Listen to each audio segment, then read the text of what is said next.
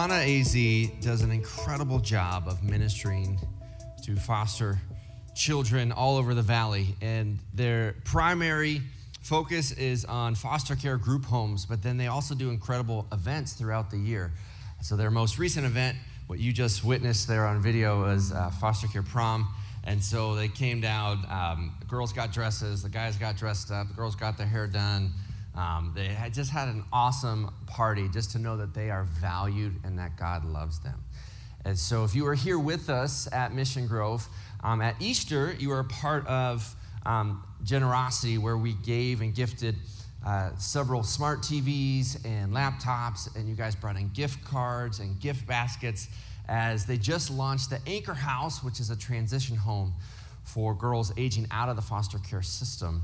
And so that, uh, that home is, is up and, and going. And so it's, I'm super excited today because I have uh, just a good friend, also a former staff member here at Mission Grove. He, was, he helped us start the church, was a bivocational pastor working at the church, working in foster care, and the needs kept growing within that ministry. And so he actually transitioned out from a staff position here and now works fully with Ohana and loves on um, children, and their family is incredible, and their kids are spunky and energetic, and I love it. And, uh, and so, can you just give me a warm Mission Grove welcome back to our friend Kevin Deasy?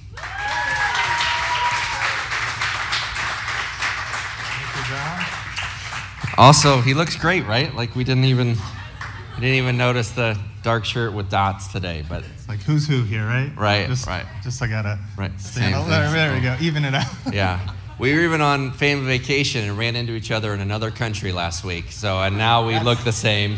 I tried to I tried to grow this out too, so I could get my John beard on here. So it's good. I appreciate that. Yeah. appreciate it. So one more time, let's give it up for Kevin. Thank you so much for preaching Thank this morning.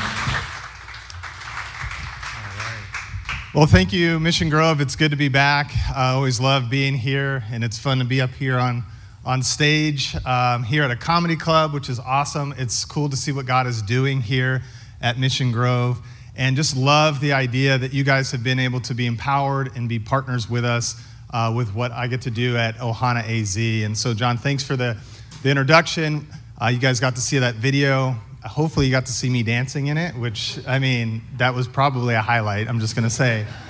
Um, but that is, that was a, a great event. One of the things at Ohana uh, that we, we do, and I share with everybody uh, that, that comes on board, is say we want to create a family like environment um, for all the kids. So we have 13, actually 14 now different homes with the Anchor House um, that serves teens in foster care. It also serves um, kids, teens, and adults with special needs, some cognitive disability or autism, um, and they need more severe uh, help and you know hands-on. So we have quite a range of what we're doing. Our primary hub right now is through housing, and we're hoping to expand that and get into other areas. Um, the Anchor House, as John mentioned, is focused on you know young women who have aged out of foster care and now need some stability. I'll share a little bit about that, but we actually have two of our very first young women moving in tomorrow, so that's super exciting. And thanks to you all, they get to feel that sense of family-like environment uh, there. So, so in addition to a family-like environment, we also strive to create some normalcy, and so that's why we we did that prom because you know any kid really, unfortunately, with the pandemic, normalcy was taken away for so many of us, but the reality with kids that are in foster care is they don't get to experience a lot of normalcy on a, on a day-to-day week to week month to month basis. So the, the prom was just fun. It was exciting. I think some of our staff had more fun than the girls. They were coming up. They're like this is better than my prom you know? So they they loved it and it was just a great time. I was a little nervous you know bringing that many kids one together teenagers and then kids that have been you know through trauma and thank god nothing wild happened. So that was a huge praise. Oh, I was super stressed going into it, but it was good. We survived that. And then the other aspect of what we want to do is create a sense of family or a sense of faith and community, right? And so we really want to promote and allow our kids to experience, you know, getting together and going to youth groups. There are several churches that we've been able to partner with that are a little closer of where we're at where the kids get to go on a Wednesday night or on a Sunday or Sunday evening. And so it's been an awesome to see the, the larger community, the larger body of Christ be connected and to be involved in what we're doing. And so that's fun. And, and again, it's a huge blessing and privilege uh, to be here to get to share more with you all uh, today. And so, as John mentioned, I've, I've been doing foster care and kind of now have been transitioned fully in it for a little while. In total, I've uh, been working about six years um, in foster care in some form or fashion. Uh, and when people ask, like, what is it like um, working with kids in foster care? I go, it's a little like a battle, right? I mean, it's like parenting. Parenting, parenting is a battle, right? You get into it, it's, it has its good days, but it has a lot of rough days, right? And I think particularly on this day, today is June 6th, right? And so if you know your, your history, today marks the 77th anniversary of D-Day, right? So where the Allied troops on June 6, 1944, went to one of the largest battles in our history.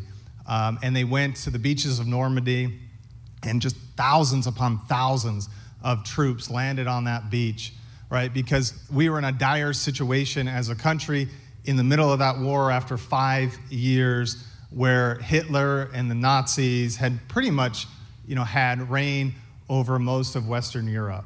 And so, you know, our leadership said, hey, we need to do something drastic. We need to have this battle so that we can turn the tide of the war, right? And because of that victory, because of that day, right, it really did change things. It was this experience um, all those years ago where there was a victory, and that victory really ensured the, the victory of the war overall, right, especially in that area. And although it was a particular day, the war didn't end on that day, right, but that victory was significant. And so those troops all those years ago experienced this reality of this already reality through that victory, but a not yet fulfillment of the end of the war. And so that's a type of reality in which we as Christians uh, experience, right? Christ has already gone and fought the greatest battle on our behalf. He is victorious. And so we get to experience that already reality of being forgiven, of being adopted into his family, of all that comes along with that. And yet, we're not yet experiencing the fullness of it. We have to wait for that reality. And so when I think about working uh, with kids in foster care, I think it's somewhat like that, that battle. Each and every day, I have to be reminded that the victory, the battle has already been won by what Christ has done. Right? And what we get to do is just take that reality and bring it into the life of a young teen or a young adult and, and to show them something that maybe they don't know about yet. Um, but the, day to day grind of it, without that hope, without that reality, it would seem um, pretty hopeless. Um, there's a lot of challenging days in the midst of that. Or another example that I've used is, is an example of, of running. So I used to run long distance in high school and in college. And being in a foster care, it's kind of like running a marathon, right? I ran a marathon once and it was awful. Like, I was way underprepared, and you know, you're in that moment. I thought my hip was gonna fall off, and some lady that's seven years old is like encouraging me, running by me, and I'm like, this is bad.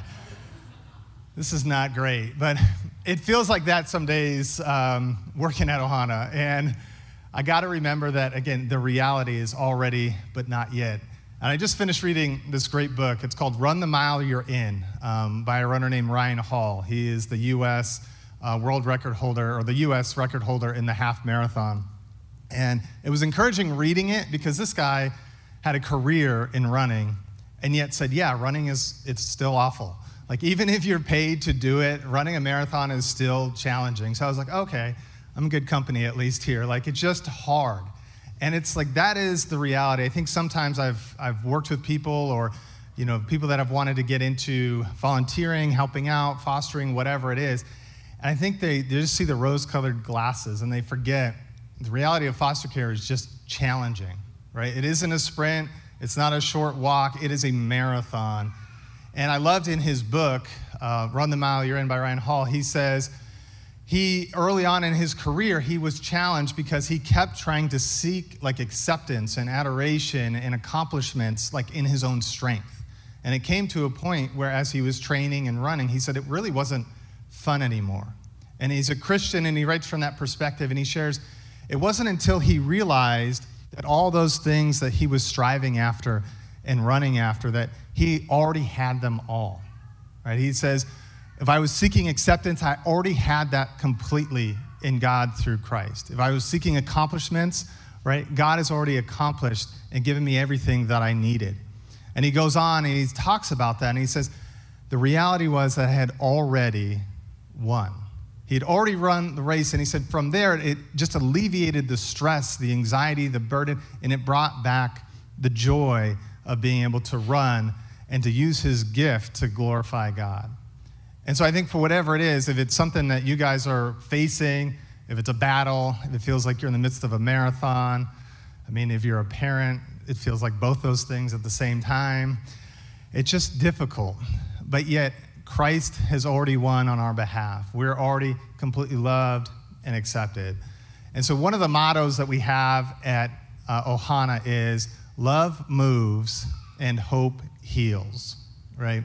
And so, we use this as a reminder of this reality of what God has already done for us and the, the difficult days for us to be able to be filled with His love, first and foremost, and His hope so that we can go out and bring that to the kids that we're working with.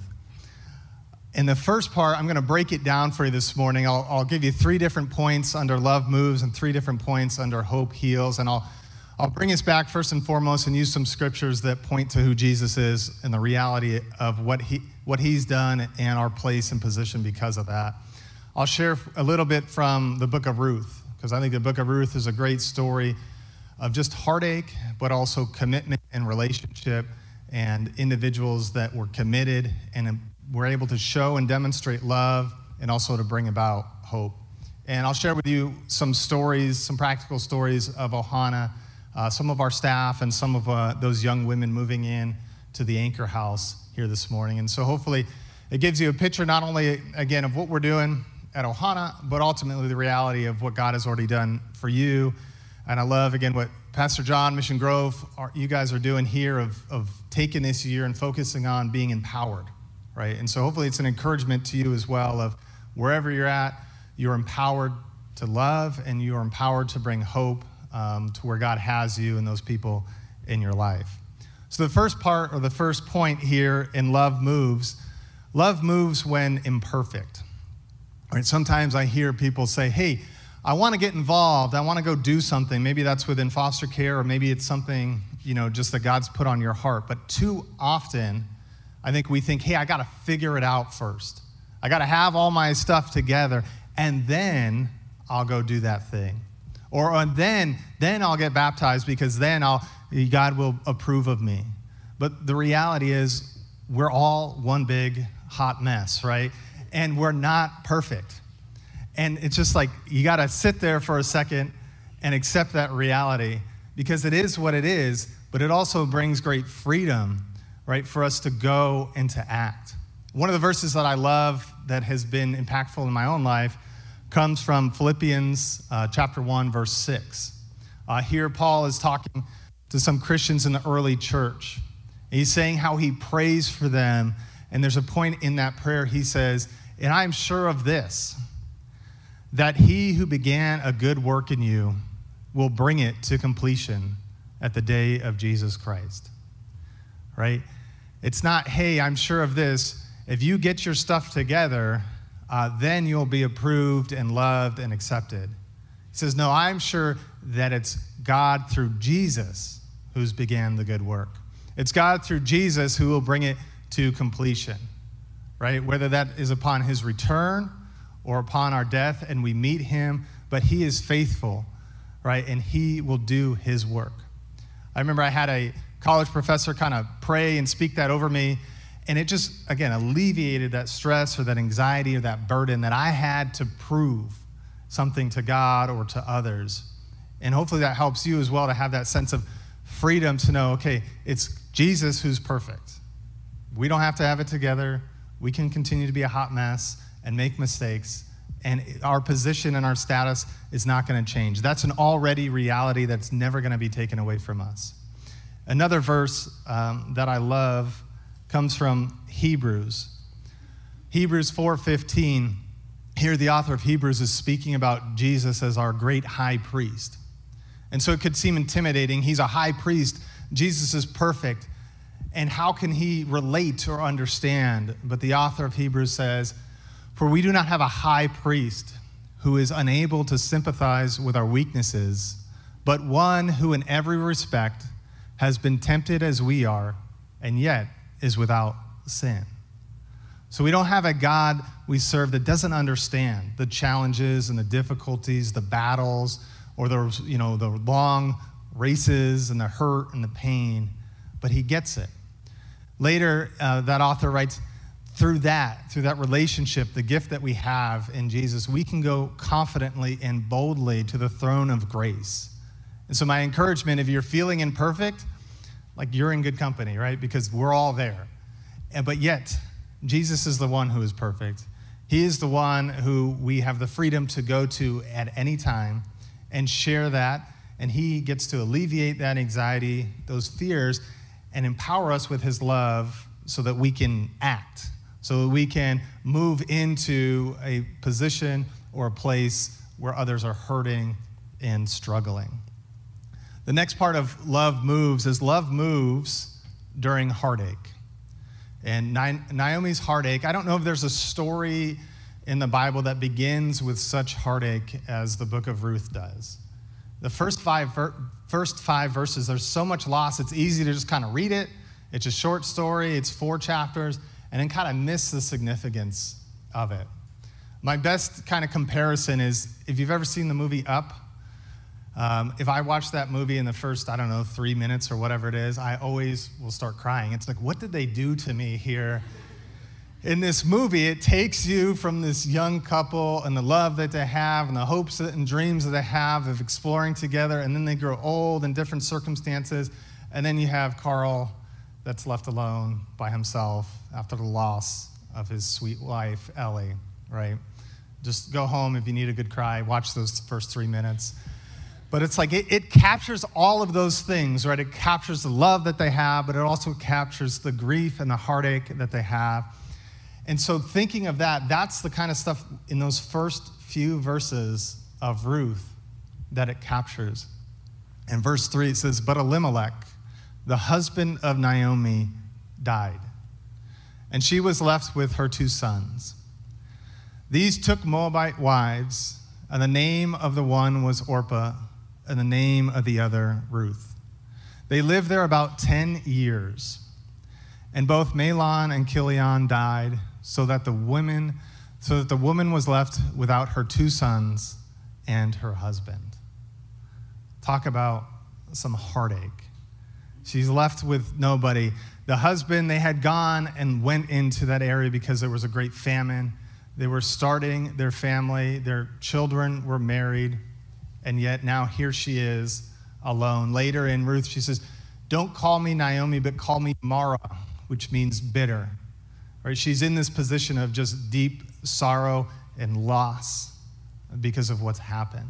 She this uncertainty of how she will continue, who will be there to protect her and to provide for her. Her whole world is upside down. And so I imagine thinking in this last year in the pandemic, it doesn't take probably too many people to think through of the loss and the heartache and just the uncertainty that everything that has created. But how does love move into the heartache? How do we step across the street or go next door or send that text message or pick up the phone to whoever is hurting because of the great loss that they've experienced, just to provide some of that comfort? And so I'd encourage you, you don't need to be perfect.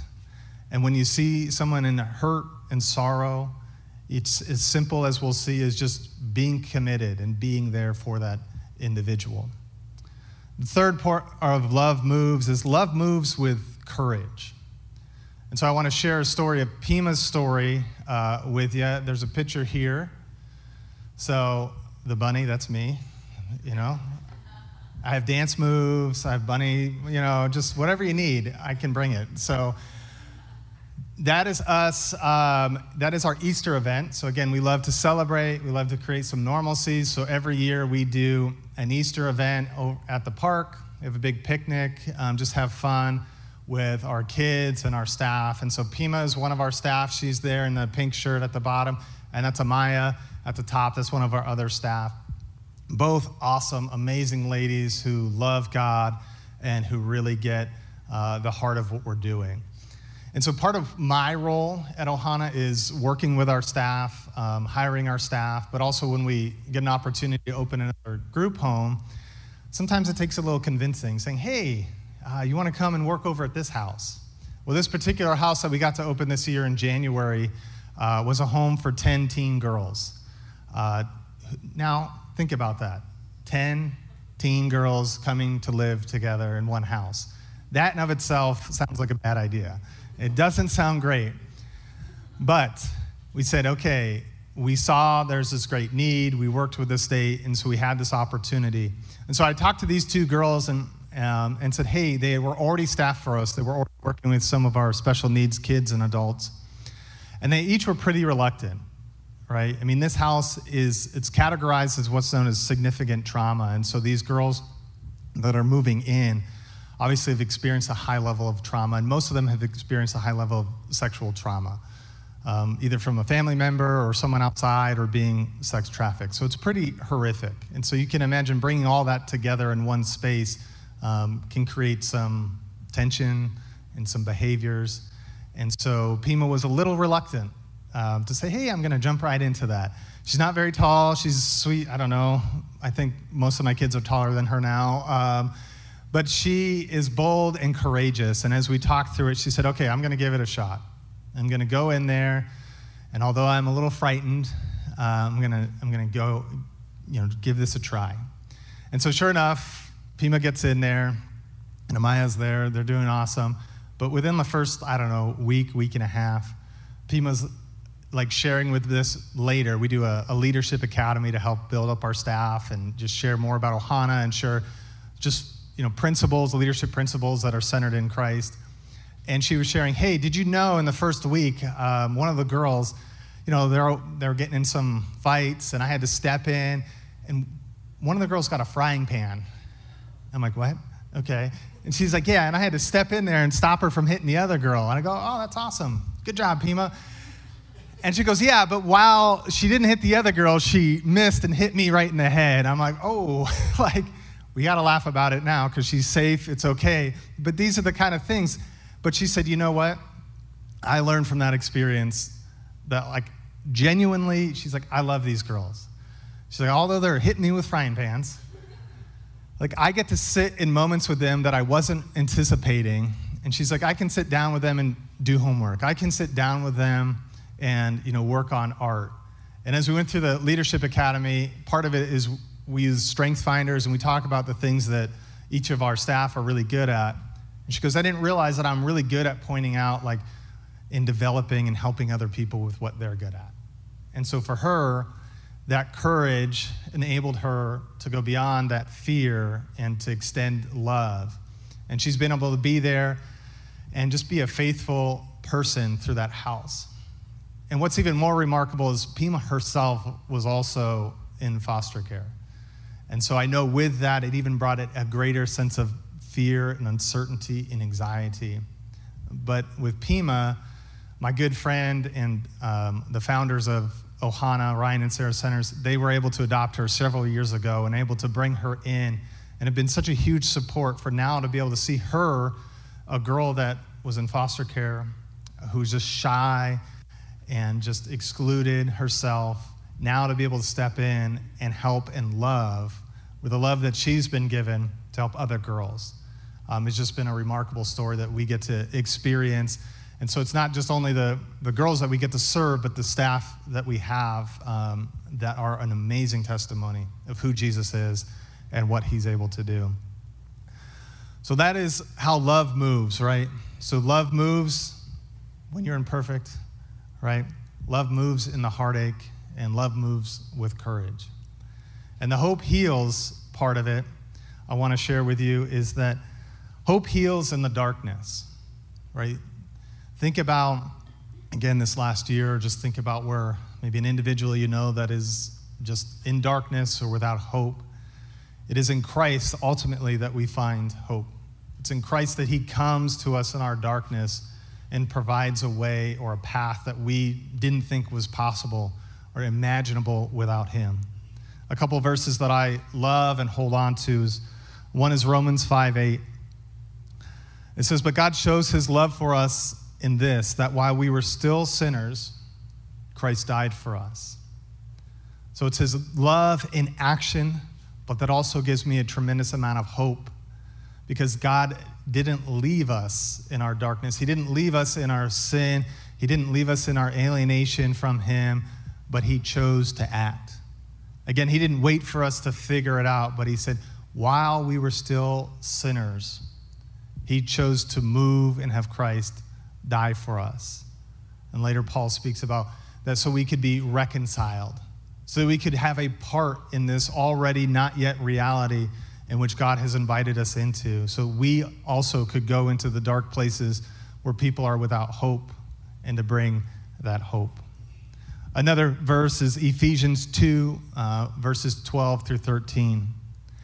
It says, Remember that you were at the time separated from Christ, alienated from the commonwealth of Israel, and strangers to the covenants of promise, having no hope and without God in the world. But now, in Christ Jesus, you who once were far off have been brought near by the blood of Christ. He gives us that hope. That is all what God is about is where there is no hope, where there is darkness, where things seem impossible, he comes in to speak and to move and to act. So that's something that we try to hold on to. If we're not doing this, if we're not actively engaged in the heartache and the darkness, then those individuals will be kept there. Part of our already not yet is to move and to act. And so I'm grateful for your support and the opportunity to be able to do that. The second part of hope heals is hope heals through relationships. Ruth's friendship with Naomi is incredible. And we uh, believe in the power of friendship so much that we encourage our staff you need to build a relationship with these kids. Healing comes through the relationship. We're starting and getting a mentor program uh, going at Ohana because we believe in the power of relationship. That somebody to walk alongside of them, somebody to be present, somebody to be there is where the healing takes place. And this is a popular few verses, but it is a true testimony remarkable of a commitment and what is able to happen. But Ruth said, Do not urge me to leave you or to return from following you. For where you go, I will go, and where you lodge, I will lodge. Your people shall be my people, and your God, my God. Where you die, I will die, and there I will be buried.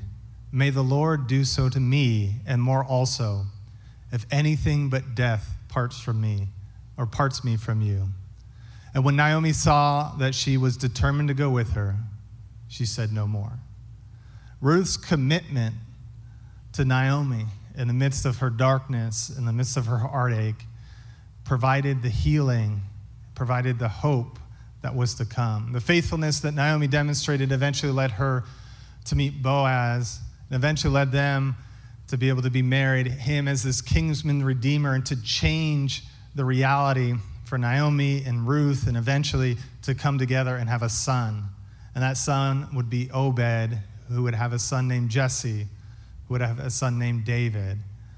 And then Ruth gets to be mentioned in the genealogy of Matthew as somebody who is there as an example that paved the way for our Savior, Jesus Christ, to come and give us the ultimate hope, to give us the relationship with Him and to extend that relationship to others. So, that commitment, that power of just being present and being committed is tremendous, of showing up because so many days, I know in the reality of our staff, it's just challenging and difficult, but to continue to persevere and to remember that that presence will bring hope and healing and to bring a future for these kids. The next part of Hope Heals is hope heals even in the midst of uncertainty.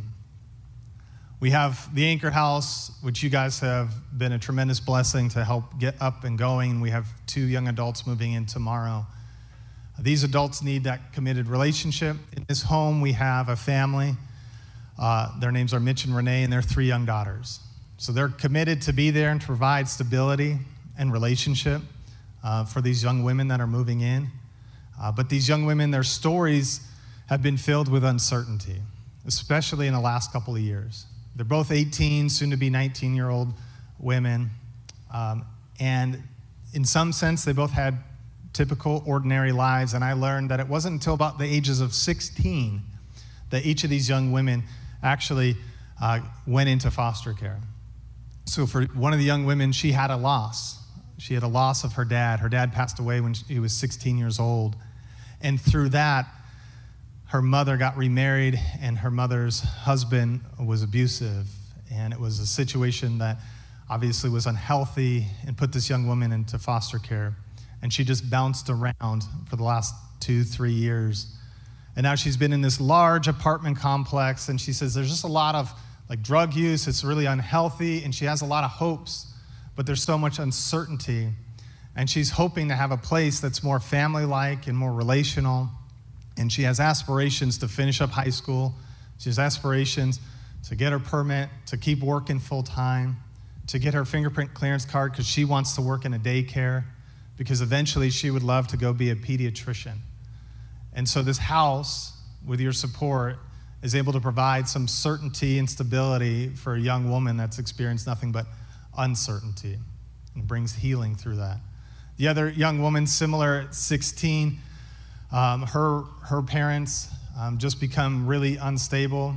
Um, again, there was some abuse. This young woman had some challenges and was hospitalized um, and her parents, um, they were adoptive parents, and they chose not to bring her back into their home. And so this young woman at 16 then released and just, again, bounced around. And the last few years has just been completely uncertain for her. She currently is living with a boyfriend's family, and they are asking her to leave, and she doesn't have a job and doesn't really have a sense of a hope for a future. But she has aspirations, right? Finish school, get her permit, get a job. And so, for her, particularly, that hope needs to be provided, that relationship and that stability in this uncertain time. And so, I appreciate you guys and your support. I think there are, you know, some practical steps and four ways to be involved. If that's something that you guys choose to continue to be empowered and have this partnership. Uh, but practical ways that your love can take movement and your hope can provide healing.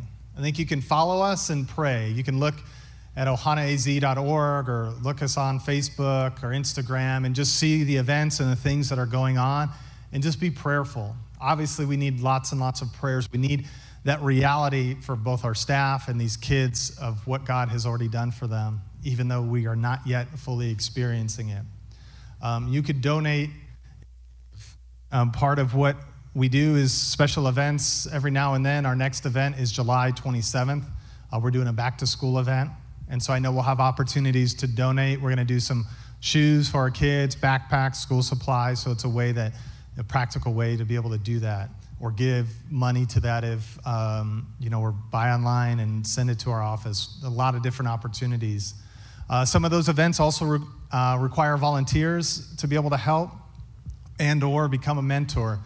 I, I know we're about 30 ish minutes, most of our homes south of here. Um, but if it's something that, you know, is on your heart, I'd be happy to talk to you more of what that looks like. And then I saw that young adults group, right? There's plenty of young adults. I don't know if you need a job, but you can always apply and work because we're always hiring. Um, or if you know somebody, but my heart is always to find the right people right? It's easy to kind of get somebody and be a body, but we need people who get the vision like Bima and Amaya do because these girls need this hope. Uh, they need this love. And so, again, I appreciate you guys and just the practical steps that you've taken in partnership with us um, and just encouragement. This is a huge encouragement for me and something that I just need to be constantly reminded of. So, I appreciate it. Um, and just this time. And so let me just end with a prayer for, for you and a prayer for these girls. Um, and then I know um, John will come back up for us. So, so Father God, thank you uh, pray and um, just pray blessing upon those that are here at Mission Grove. Um, thank you for their faithfulness, Lord, the love that they've demonstrated um, to me and to Ohana and to each other, the hope that they bring. Uh, Jesus, I am in awe just of how you choose to work through the body of Christ, um, through simple, imperfect human beings, uh, just like those of us here present. Thank you for the relationship here that exists. And Lord, we particularly pray for those two young women uh, that will be moving into the Anchor House tomorrow. We pray that in the midst of the uncertainty and the heartache that they've experienced, Lord, that they would know the reality that exists, that they are truly beloved and daughters of God, that you have chosen them, that you've accepted them, that you've forgiven them. And so we pray that truth would penetrate their hearts and their minds. We pray for the reality of Renee and Mitch and their family and the others that are involved, that they would be just a tangible expression of your love and your hope. We love you, Jesus. We thank you for your faithfulness, and we pray this in your name. Amen.